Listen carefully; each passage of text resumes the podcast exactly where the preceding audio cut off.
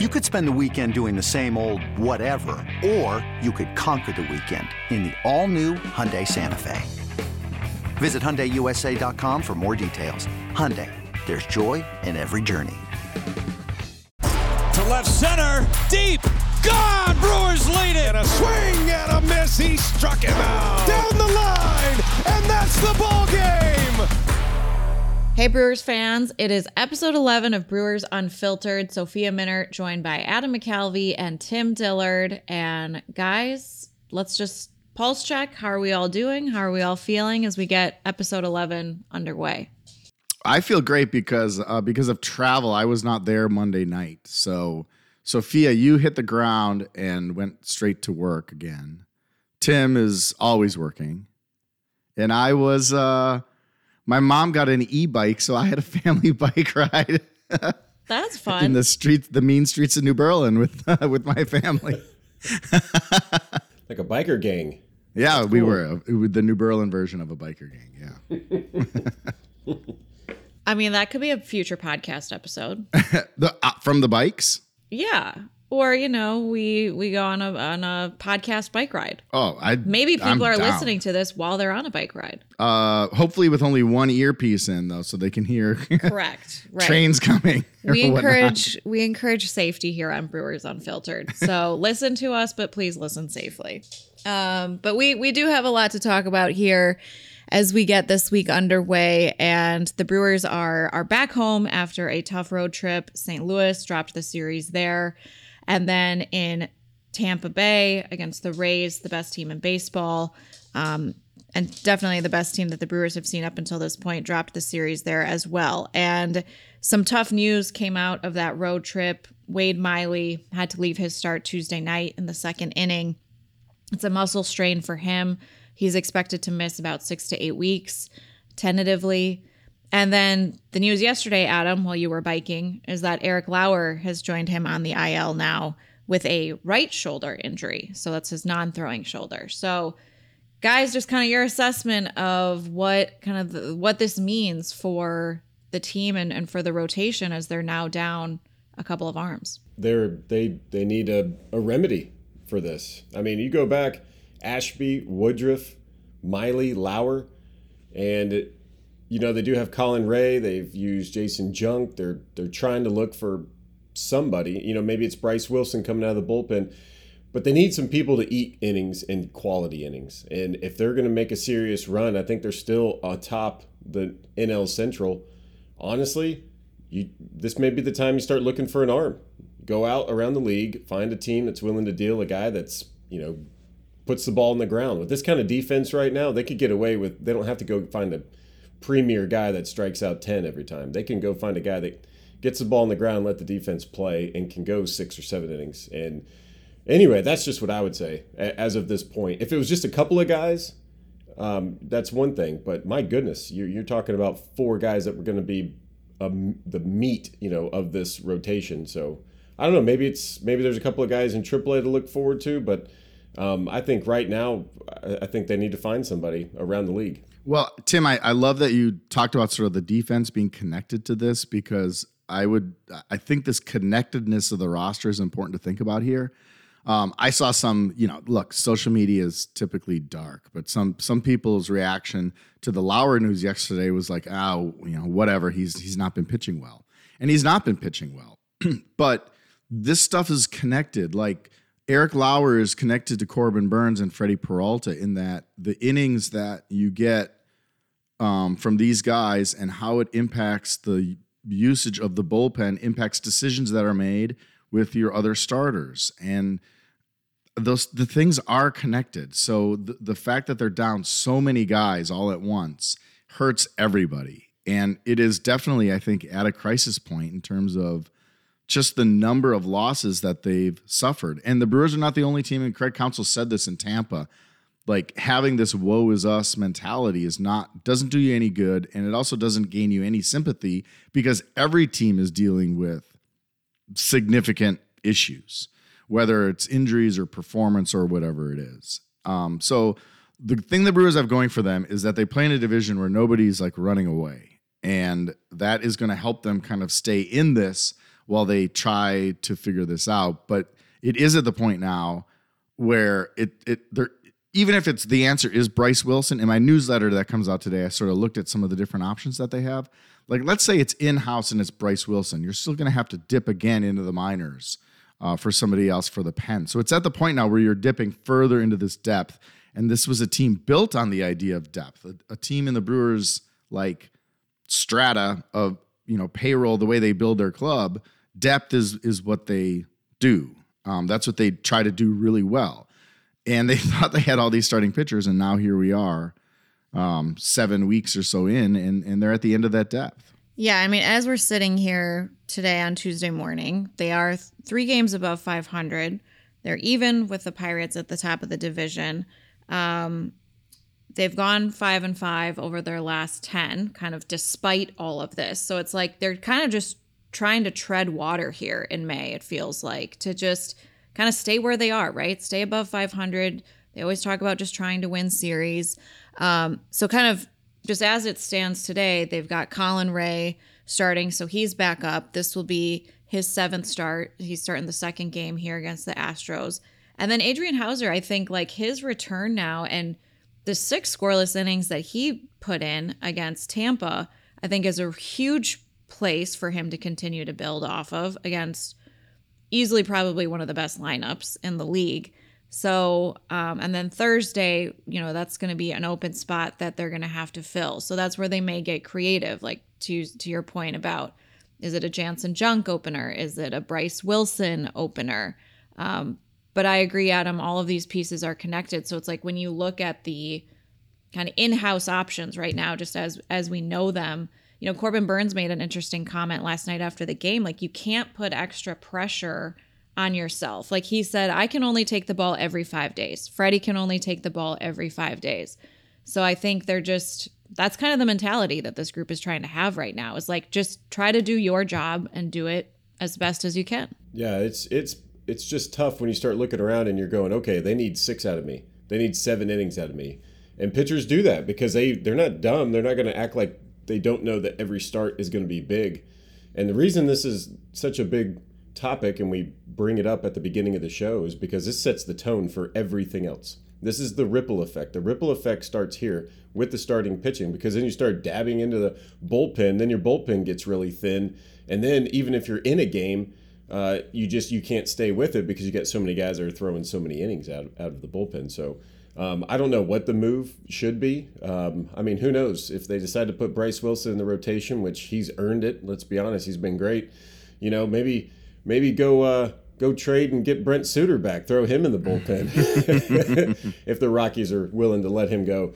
Uh, but you need you need a spark. You need something. Something has to come up, and it has to be a good one. It can't. You can't. You got to think. You got to stop patching the boat here. You can't just keep putting gum, you know, on on in band aids. I think it's time to sit there and say, you know what, if we're going to be serious, let's let's go get a name and and make something happen here because um, it's it. Who knows who comes back when, you know, and Well, to get Miley and Woodruff back would be huge. That's a, a, a good point, Tim, because you know the the pro the the problem here, besides just the numbers they're down, is that we're not talking about ten day absences. Um, Yep. You know, Aaron Ashby, I think, just started throwing again yesterday, so he's a long ways away. Brandon Woodruff, we checked in in uh, with in um, Tampa, and unless Sophia, you heard anything different since then. He's still in the playing catch phase.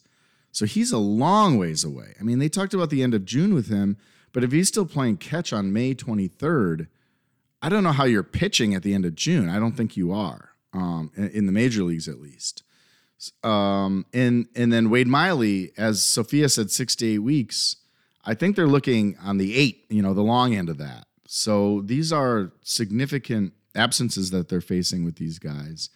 Um, Lauer was interesting. Uh, Like Sophia, I would like to hear from you more about what he had to say. Uh, yeah, obviously, I I wasn't there, and I and I read the stories. Like, could he have continued pitching with this, or was it at the point where they had to stop? Like that was interesting to me. That with kind of the crisis that they're in all around him, um, you know, that had to be a difficult decision to like in his interest of getting right again shut down because like that's always what they have to juggle with these types of things is like can you keep pitching or uh, it's like it's like the difference between like can he physically pitch or how do we get like the best version of him that they need like the good Eric Lauer so anyway the, the timing of this was just very interesting to me like for this move to happen amid this other crisis of, of pitching right now Yeah, and I I think it was both of those things because he he essentially said that he has been pitching through it. That this mm-hmm. he couldn't pinpoint a time of like when this started. He pointed out like he is ambidextrous, so he says I do do a lot of things with my right arm and with my right shoulder. And the way that he explained it and Tim, you can probably follow up with a much better explanation of like pitching biomechanics here. But essentially the way that he explained it is that when he tries to create that separation, right, with his glove arm and then essentially rip it back, that's when he feels the pain or the discomfort there in the non throwing shoulder. And what he said is that the concern is that when you're feeling that, like he kind of has a dead feeling in that arm. And that the concern then is you start overcompensating. And so then he'll start overcompensating with his left shoulder, arm, elbow, right? And so then you can really compound it into a more serious issue when you're talking about your throwing arm. So he described it as something that he's essentially been pitching through. He feels that it could definitely be a factor of why his velocity has been down because he feels that his pitching mechanics are all in a good place. Like he said, you know, we've tried all the other keys. We thought maybe it's my lower half, maybe it's something with my mechanics, maybe it's something with my delivery. And so this is sort of like the last piece that they're trying to evaluate, which is why he wants the MRI.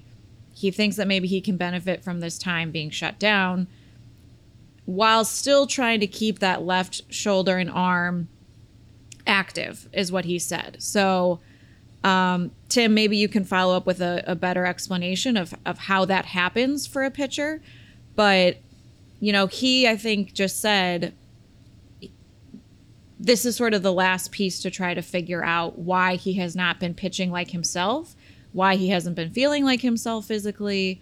Um, and we've asked these questions, right, about the velocity and the command and just why he hasn't looked like the Lauer that we saw last year. Well, he just honestly just doesn't look comfortable. And when you're, you know, if it's your lead shoulder, like yeah, you're not thrown with it, but it's your direction. You're following your lead shoulder. Pitching coaches are really big on your direction, and it all starts with your front side. If you're flying open, that's when you start having the big misses, and that's something that we were noticing. We're like, he would he would paint a pitch, or maybe one batter do really well. Next batter couldn't find the zone. And I mean that was that was probably what was cause for concern. Like, is this a throwing shoulder issue? And I think that's why they're trying to get it addressed. And again, Lauer has been amazing for the Brewers. That's why we're talking about him. He's been just a a steady arm uh, the last couple seasons. So they need to figure out what it is and get him back as quickly as possible. And maybe it's a simple issue, but a good way to explain it is watching Garrett Mitchell after he hurt himself. And even though it wasn't his throwing arm uh, in center field, when he went to go throw that ball home, right, his lead shoulder went and you know ended up subluxing. You could tell that it just that's his that's your direction. That's where a lot of your strength comes from to kind of create that momentum of the baseball. And anyway, if you don't have that or if you don't have confidence in that, it's going to affect you know pretty much everything. Definitely velocity uh, is probably first, and then after that, it's going to be command. Yeah, it's and, and I think you know that's we're talking about multiple starts for all of them, right? They've they've already Yeah. been without Brandon Woodruff since the first week of April. Um, Wade Miley, it's going to be six to eight weeks, and and we don't know yet with Eric Lauer. You know, maybe hopefully it's a shorter time frame. You know, I think he's hoping for he's hoping for good news, obviously, on the MRI that maybe it's just some inflammation or something going on internally, and that he can still keep that left arm fairly active, still continue with his throwing program the best that he can. Um, and, and hopefully it's a it's a minimal time, but we don't have a clear timeline on that. So Did he say what he does with the other hand ambidextrously? You know, like what if he went uh, throw, to play darts? Would it be right-handed? well, he said he I asked he like he bowls right-handed. He plays Really? He plays ping pong right-handed. He says I do a he's ambidextrous, so he said I still use my right arm a lot. Like I, he said he you know, so he said it could have happened kind of anytime. He can't pinpoint like, oh, a specific start or something that happened uh, where this flared up for him. But Maybe it was an axe throwing birthday party. I want to come up with a list of things he does, a definitive list. This sounds like a newsletter. I think we need a, a light newsletter topic coming up, or maybe we can get him on the podcast and come up with a definitive list of things he does right-handed and left-handed. That ability like blows my mind. By the way, he is like a freak athlete. We've we, have we have talked like Chris Hook has said like he's probably one of the more athletic pitchers that they have on the staff, um, and we see that sometimes with just you know PFP and um, but yeah, we'll we'll uh we'll see what kind of athletic talents he has with that right arm. All right, guys. Well, we got a lot more to get to here. How about Owen Miller? We're gonna we're gonna give Owen Miller some love here for his on base streak and his hitting streak that he's had going here in May. So when we come back, we'll talk about Owen Miller and uh, another infielder who may be working his way back for the Brewers coming up next. It's blazing hot outside. You get in your car to turn on the AC to get cold air pumping, but it blows hot air out. This issue is commonly caused by low refrigerant due to leaks in the AC system. You want an easy, all in one solution that will restore the cold air in no time. AC Pro Recharge Kits. Make restoring cold air easy for even those with zero DIY experience in less than 10 minutes. Save time and money versus going to a shop by picking up an AC Pro Recharge Kit today. Be a pro with AC Pro. We're back here on Brewers Unfiltered. Sophia, Adam, and Tim here with you. And guys, one of the bright spots for the Brewers offensively and defensively, really, uh, as he's playing all over, has been Owen Miller. Unfortunately, had his 13 game hitting streak snapped last night in game one against the Astros, but he's just been like Mr. Steady at the plate, um, a long on base streak for him, going over 20 games. And, you know, we had spent a lot of time at the early part of the season talking about Brian Anderson and how valuable he's been playing in right field and third base. And then you look up and Owen Miller has made starts at four different positions. And now he's getting a lot of regular time over at third base just to keep his bat in the lineup. Um, what do you guys think overall of of what Owen has brought to the team, kind of on both sides, right? On on the offense and the defense. Well, it's a little known fact that he's from Wisconsin. Uh, he's from Fredonia, uh, which is born in, in a hospital in Mequon, so just north of Milwaukee. Uh, he swings the bat. And we talked about this, Sophia, with Craig Counsell. It was your question, um, asking sort of about the way Owen Miller gets to his hits is a little bit different. And Craig Counsell had like, it was really, Counsell really engaged on this. I think he's really interested in the fact that Owen Miller is kind of different from what we think of so many major league hitters right now, where it's uh, the it's so uh, patient and strike zone recognition is like so scientific right now. Miller is up there to swing the bat. His walk rate is 3.9%, which uh, is low. so he gets on base by hitting his way on base. And in that way, I think he's, um, you know, sort of a, a throwback to a, a, different era. And look, sometimes it's good to uh, zig when everybody else zags. That's awesome. Yeah, I, I think too, with a team that is notorious for working deep counts. You know, you could go around the entire uh, lineup and find guys that can work a count and get a walk, and he's he's up there to swing. And you know, it took one of the best pitchers in the league, in Cristian Javier, to get him out and get him out of his 13 game hitting streak. But for the record, his first at bat that he crushed the dead central. Uh, he hit it 102 miles an hour and it went 405 feet before he was robbed by a little old lady in a motorized cart by Meyers in center. And evidently, you know, that ball was hit harder and hit further than Rowdy Tellez's home run. So that's what it took to get Owen Miller a hitless game. Uh, but he's been outstanding. You talked about the four positions that he started. He's also played a couple innings at first and DH. So I mean, this guy's the human Swiss Army knife, and he's playing above average at every position they put him at. He's not a liability out there. He's not just clanking balls. He's making uh, every single play. But what I love is he only had 44 at bats in April. And then May comes around, he starts to get hot. Craig Counsell recognizes this, right? Sometimes you just go with what you go with. Um, and I think everyone's been guilty of that. Like, let's just go with this. It's worked in the past. No, he knew Owen Miller was getting hot, and he knew that he needed to be out there. So that's when you started to see him move around. He already has 53 at bats in May, and there's eight games left. And what did what was the reward for more playing time? Well, he's leading the team in doubles, and um, I don't know. I, he's the spark plug that that that's kept them going right now. He's been everywhere. So yeah, he's fun to watch. You know, he's going up there ready to swing. Yeah, the in the 13 game hitting streak, uh, it was 20 hits for him in that stretch, six doubles, just two homers, and one walk. just one walk, and that was something that we did talk to Craig about.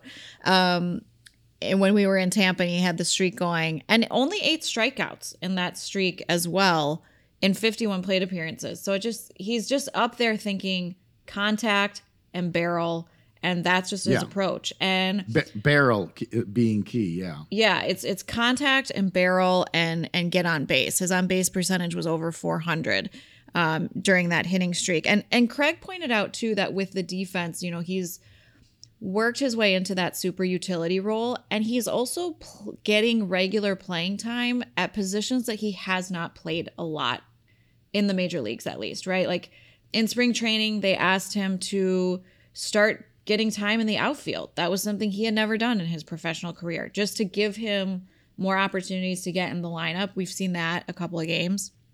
And then third base is a position that last year he only played four games at. Um, and it was like seven innings. It was like, you know, switches and it wasn't it wasn't a lot of time for him over at third base. So I think, you know, in the absence of um, Luis Urias, who is working his way back, which is we're going to talk about that as well. Um, he's just been been really steady over there. What I love about I- Owen, the that one play, I just want to bring it up in in Tampa. Um, I forgot who was up to, to bat for the Rays, but he hit a ball 109 miles an hour, and Owen Miller, knowing he probably can't do anything, just dives, does a Superman, and just gets his glove just to hit it, like just knock it down like a like a hockey goalie, like just glove save and a butte, knocks it over to Adames. Adames picks it up, hoses across the infield, and boom, there's an out that right there tells me this guy will do whatever it takes, right? Just if you if I have to wear one in the chest, if I have to throw my glove at it, which is illegal, whatever it takes, and that's the players you want out there, the ones that are just like I'll just sacrifice life and limb and thumb and whatever it takes. That anyway, I just thought that was a pretty amazing play that uh, we covered a little bit, but you know there was a lot involved in that play rather than just oh he knocked the ball down. I like that he's gotten time with Sophia in some of the post games or pre games because he has a glorious Wisconsin accent. he fits right in. So, what do you think? The so Owen Miller, three point nine percent walk rate among uh, big leaguers with hundred plate appearances. What do you think is the lowest in baseball? What would be your guess? Miller is fourteenth lowest at three point nine. Oh my god. I mean, is there a zero? No, there is a one point eight. Oh wow. Okay. Okay. I was like, Philly, I will be. Edmundo Sosa of the Phillies, uh, uh, shortstop, third base, one point eight percent walk rate, but he has a three hundred four on base. Owen Miller's on base is three fifty three. Uh, Esteury Ruiz, our old friend, is on this list. He he's only walked three point seven percent for the A's, but his on base is three forty six because he's hitting a bunch. And he's one of the fastest guys out there too. Yeah, all so he he has to just beats all these do a little tapper. ground Yeah. balls. Yeah, yeah. So anyway, one point eight percent. That is a uh, very low walk rate for Edmundo Sosa.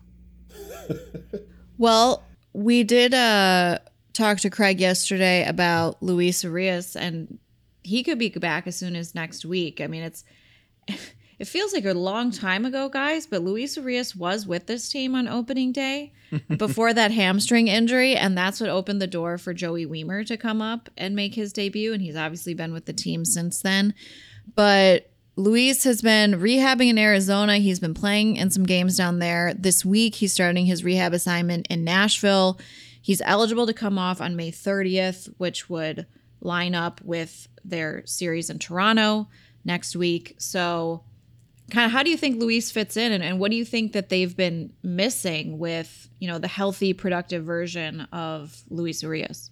Well, the production is is the thing. In in offense, you know, look, we started the podcast talking about where they're at pitching wise.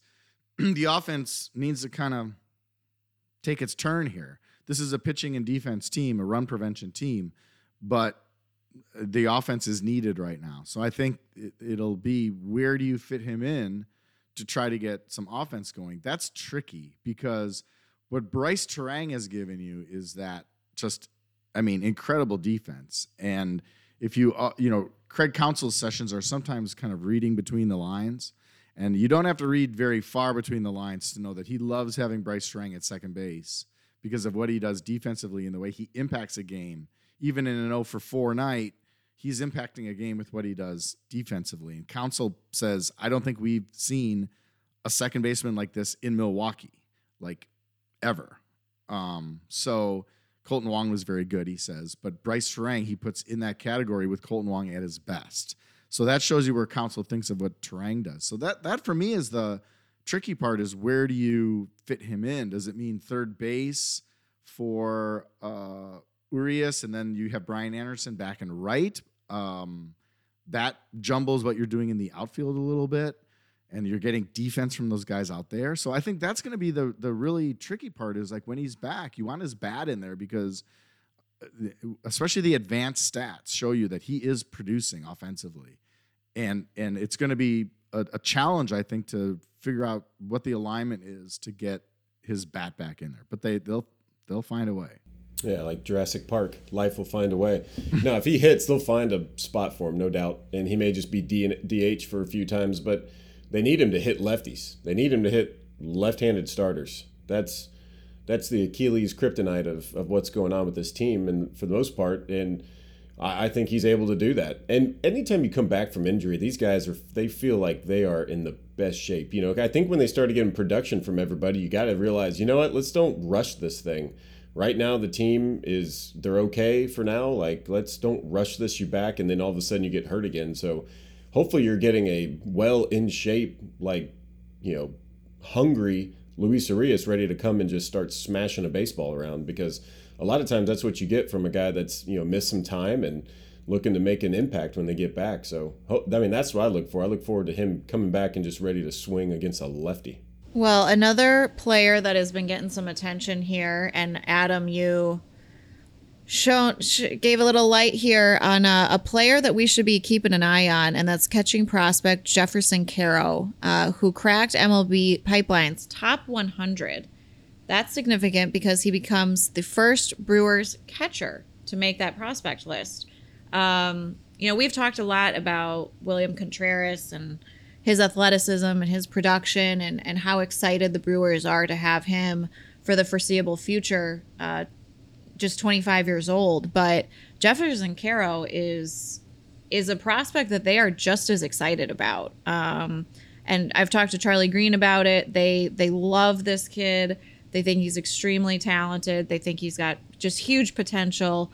But Adam, will start with you of just kind of your you're digging in on Jefferson Quero and and why we should be excited about this player. Well, one, 20 years old and going up crazy at double A. There there are 12 players in the Southern League that are 20 and younger, and two of them are Jefferson Quero and Jackson Chourio. So when you are performing at a high level, uh, meaning like in the minors at a very young age, that means you are supremely talented.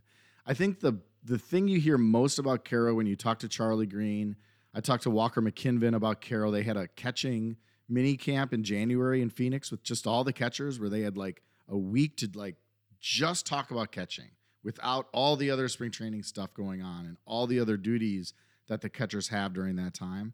Um, so it's a chance to really get to know them. What you hear from those guys is the way Quero commands the field. And you've heard about that now for three years. I mean, the kid was 17, 18 years old in Arizona or the Dominican complex, just commanding the field, taking control. And I think that's what impresses the Brewers instructors most is just his sort of advanced feel for that part of catching. The best catchers are the ones who are there for the pitch. Like th- their job is to service the pitchers, to get the most out of the pitchers. And it seems like that is Quero's focus. And it's something like you have to love, I think. When you when you talk to Charlie Greene about it, he gets emotional, like he gets all animated. If anyone's seen Charlie Greene on camera, like when he gets into it, he talks about the guys who like love to do this. And that's the way he talks about Quero. And I've said this before the secret to determining who are the real prospects is that when you're talking to the guys who really know them, they lower their voice and they talk very quietly. Why do they do that? I think because they're worried like s- uh, scout's going to be around like hearing and they don't want to like share their secrets. You can't when they lower anymore. their voice and talk very seriously, you know they love the guy. Yeah. So everyone's just screaming about me. Then is that what you've been saying my whole career? uh, no. Uh, so you know, I reached out to a former teammate of mine, former catcher of mine, Christian Correa, who's the first base coach in Biloxi with these guys, uh, and he's been working with Quero, you know, for a couple months now, and.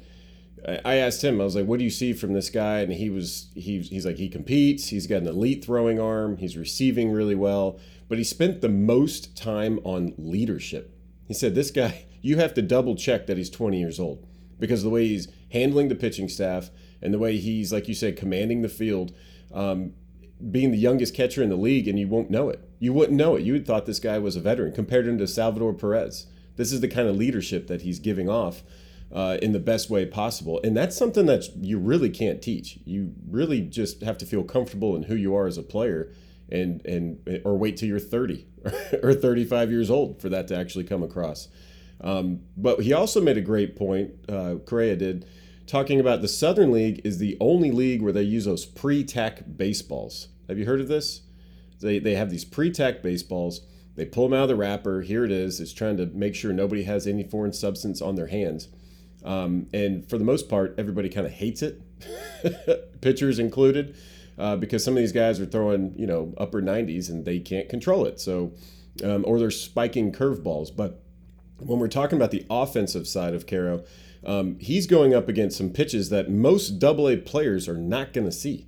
Yes, there's you know prospects and Double A teams around the league. That's there's pitching prospects for sure, but they're also seeing like 23 inches of vertical ride that they probably wouldn't see unless they're in the big leagues, and 20 inches of of just breaking balls in the zone. So what he's facing offensively is something you're probably not going to see till the big leagues, and he's thriving. So 20 years old, he's handling a pitching staff, and he's hitting pitches that he normally wouldn't see until he's in the show. Um, that's a pretty good package, and he's from uh, Barquisimeto, Venezuela. Um, a lot of guys you may know from there: Manny Pena, uh, Anderson De La Rosa, both catchers, uh, Hernan Iribarren, Gilder Rodriguez, bunch of Brewer guys, former teammates. So this is a baseball town. This guy's a, he has a lot of baseball instinct. Hernan Iribarren was the best ping pong player who ever played for the Brewers. Really? He used to dominate the clubhouse ping pong in spring training. Hey, he was awesome. He played for like 20. He may still be playing somewhere. I- You're probably look- right. Yeah. Ping pong or baseball? I mean, we are really diving deep into Brewers history when we're talking sorry. about best Sorry, ping sorry. pong players in Brewers history. But uh, yeah, Jefferson Quero is a is a player that we're going to be keeping tabs on, along with Jackson Chourio, of course. So uh, very cool to see those guys be recognized just across the league, and and we'll be keeping tabs on them uh, coming up here the rest of the season. So. We got a little bit more to get to here on Brewers Unfiltered. Uh, stick around. We'll do a little rapid round, stat of the week, and wrap it up. This episode is brought to you by Progressive Insurance. Whether you love true crime or comedy, celebrity interviews or news, you call the shots on what's in your podcast queue. And guess what? Now you can call them on your auto insurance too with the Name Your Price tool from Progressive. It works just the way it sounds. You tell Progressive how much you want to pay for car insurance, and they'll show you coverage options that fit your budget. Get your quote today at progressive.com to join the over 28 million drivers who trust Progressive. Progressive Casualty Insurance Company and Affiliates. Price and coverage match limited by state law. We're back on Brewers Unfiltered here to wrap it up with some rapid round fun. And guys, the Houston Astros uh, feels like a long time ago. Used to be a division rival back in the day uh, before the realignment in 2012. So for the Astros, this is their first trip back to Milwaukee since 2019. So it's been a while since we've seen the Astros here at home. Any memories from the old Brewers Astros division rivalry? Tim, you actually played in them, so Yeah. I feel like I should defer to you. I didn't do that great. Um, gave up a home run to Carlos Lee that hit that little train out in like almost Left field. outside the stadium.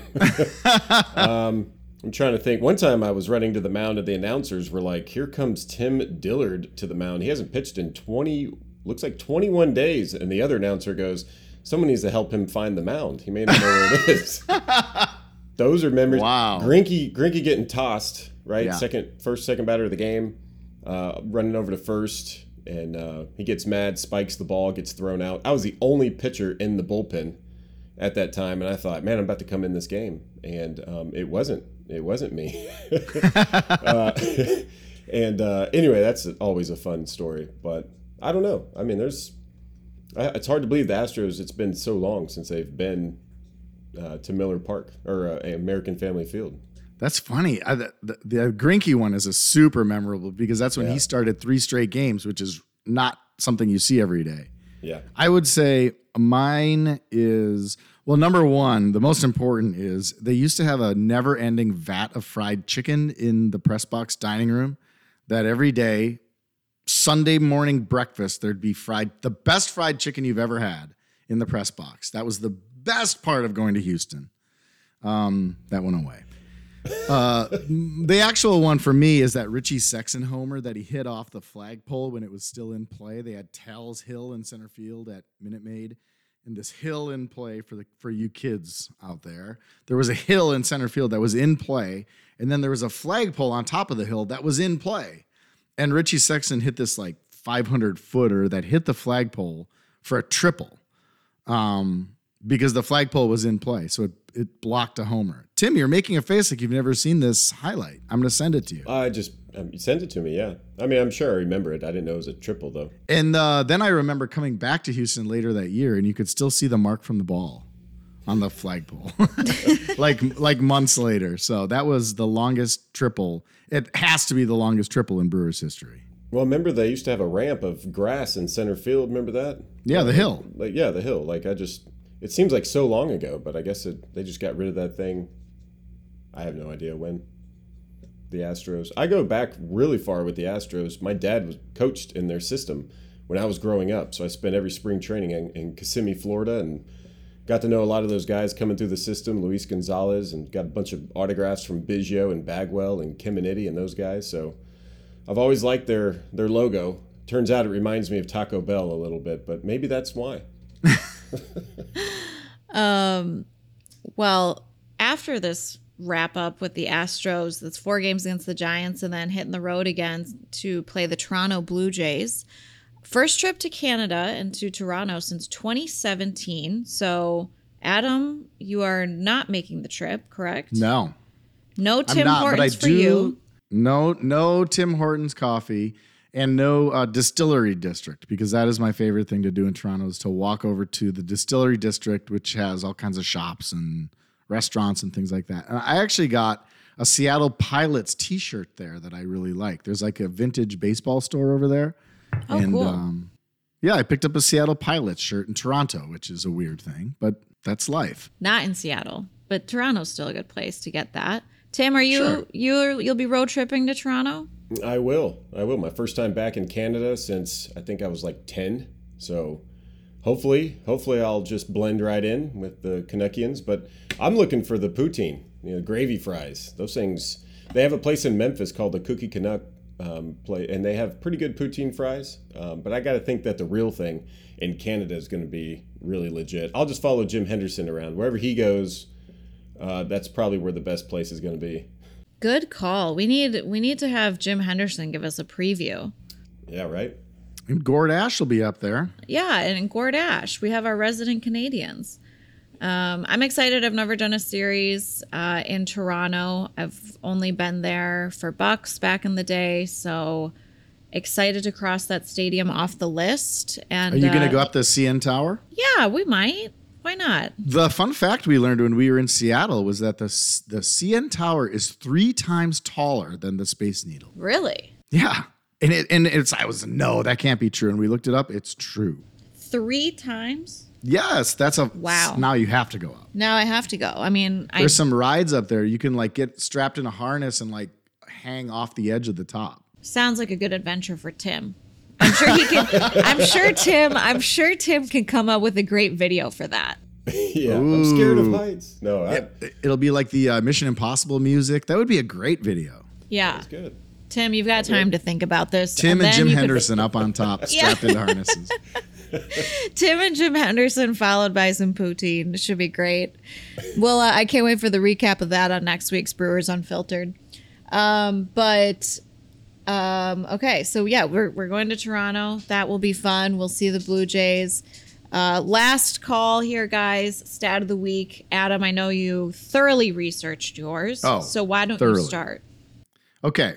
I think that this is the time for the Brewers offense to drive the bus, to borrow the Craig Counsellism that I think we say on every podcast at this point. Runs per game for the Brewers in April, 4.57, tied for 14th in baseball, middle of the pack. That'll play when you're a run prevention team with with at that time great, I mean still great defense and a team built around a fantastic starting rotation. Now the starting rotation cracking a little bit because of injuries, but the offense has come down a lot as well. So my set of the week is 1.04. That's how many fewer runs per game the Brewers are scoring in May. 3.53. They're 26th in baseball in runs per game. So it's a bad time for some of these issues against left-handers to manifest. That's been a part of it. We're seeing teams throw lefties at the Brewers, lots of them. And I think it's uh, just time for the offense to do its thing and try to keep this ship afloat throughout the month of June until they can get some of these guys back healthy. I was going to have a stat of the week. That one's really in depth. Um, but I did write down one little stat from last night that I just thought was kind of strange. It doesn't really mean anything. I don't really know how to look into it, but Cristian Javier versus Corbin Burnes, the first 44 batters that went to the plate. Only three balls were hit on the ground. I don't know. I, I mean, it just seems outrageous. Everybody, it was either, you know, a hit to the outfield or a home run, a walk, a strikeout, or a pop up. Just pop ups galore. Um, 12 of those outs, I think, were by the air. So, anyway, just thought that was kind of strange, especially coming off a game where Corbin Burnes got a lot of ground ball outs uh, and gave up even a couple of ground ball hits. So, I, I don't know. It just, there was a lot of pitches up in the zone, a lot of hittable pitches, and for whatever reason, you know, it's it's always better to live via the ground because you're flirting with disaster if uh, the ball's in the air. My stat here will be the number 11. And just as we continue uh, the series against the Astros here, and then we talked about the Blue Jays series next week, 11 is the number of wins that they have against interleague teams. Um, so I don't know. That's just interesting to me. This balanced schedule. I think we're all kind of curious to see how it shakes out of just seeing every team once, fewer series against division opponents.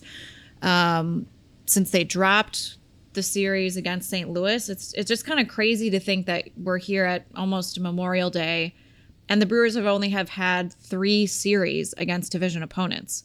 Six of those games have come against the Cardinals. They've gone three and three. They won the opening series against the Cubs two to one. So they're five and four in the division, but they're eleven and eight in interleague. And you know, we had that long stretch where it was like all American League teams. So I don't know. I just think it's interesting um, that we're getting you know the first look at some of these teams, and they're they're holding their own. They're they're three games above five hundred, and that's gonna all of these wins right count the same at the end. So it's just kind of interesting to me that how this schedule has has gone so far. And there must be something to it too, because Rowdy Tellez has 12 home runs now, and they're all against non-divisional opponents. Of course, it may just be because they're not facing them that much, but something plays with this balanced schedule now. Teams are playing teams that they don't really have maybe the best scouting report going up against them. That can work both ways, but for the most part, the Brewers have been doing pretty well. We finally see the Reds next week, right? We get to go. They play an early game because there's a Zac Brown band concert after. So Tim, you'll be there, right, in Cincy? Yeah, you're going to be there, right? Yeah, five o'clock first pitch for the for the series opener, which is super weird.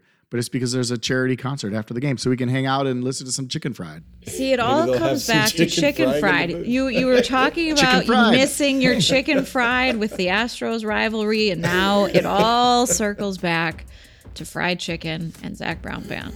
Todd Rosiak and I went to dinner in Tampa. My flight was at like midnight or something on Sunday night, and uh, we went to we went to PF Chang's, a good local eatery in Tampa, and I was mad at myself for not getting those delicious little like honey chicken those fried. I thought, oh, it's too late. I don't want to sit on a plane eating all that fried chicken, and I regretted it. Three, two days later, I'm still regretting that decision. So that's why I'm talking about fried chicken. I'm hungry. On that note. All right, guys. Well, that that is a wrap for episode 11 here of Brewers Unfiltered. It's going to be a busy week here. The Brewers continue their series against the Astros, and then it's four games against the Giants before we hit the road on Memorial Day for the Singing of O Canada at the Rogers Center in Toronto. So, thanks for listening, Sophia, Adam, and Tim. Make sure you're following at Brewers on all the appropriate social platforms, and we'll chat with you next week on Brewers Unfiltered.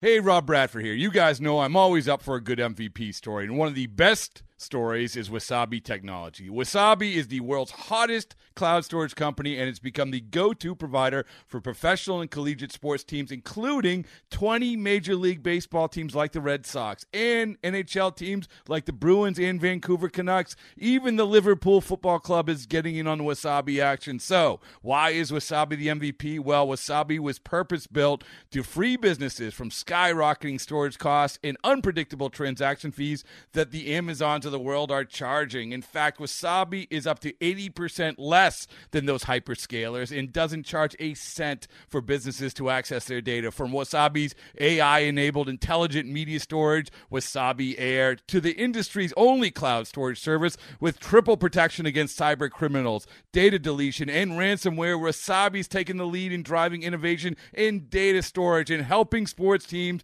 to unleash the power of their data. Wasabi, another Boston based championship team.